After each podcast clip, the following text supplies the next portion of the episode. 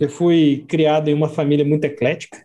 É, eu acho que eu fui um pouquinho mais além, porque eu cheguei a ser coroinha durante um tempo. Eu venho de um, de um background cristão pra caramba, inclusive ainda pego bem com várias questões. O problema para mim é o fã-clube. Cara, eu vou te mandar real. Eu achava tudo essa porra um saco.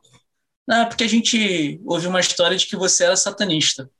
Tinha umas, umas coisas doidas, tipo, ver gente com um capitão e, e ver uma mina magrela levantar um banco de igreja é uma parada bizarra, tá ligado? Você vê a mina magrelinha catar o banco e fazer assim, ó.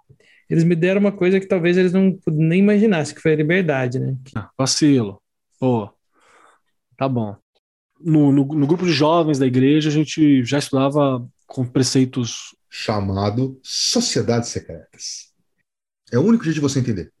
Depois de um tempo, né, da minha, da minha vivência, eu acabei eu acabei entrando em contato com, com uma. Uma mãe de santo muito louca.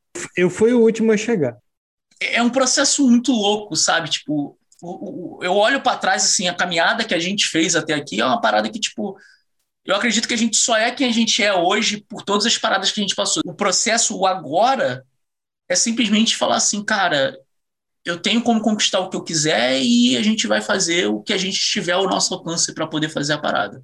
Essa ideia de liberdade, de poder fazer um trabalho sem ninguém ficar dando pitaco de, de, de querendo achar que entende mais do que a gente entende do que a gente faz, saca? De falar, porra, vamos fazer as nossas coisas, os nossos produtos, as nossas ideias do nosso jeito.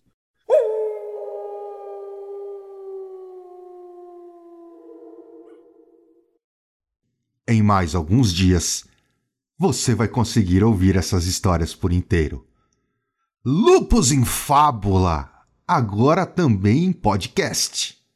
Você pode ouvir o novo programa pelo YouTube ou pode assinar o nosso feed no seu agregador de podcast preferido.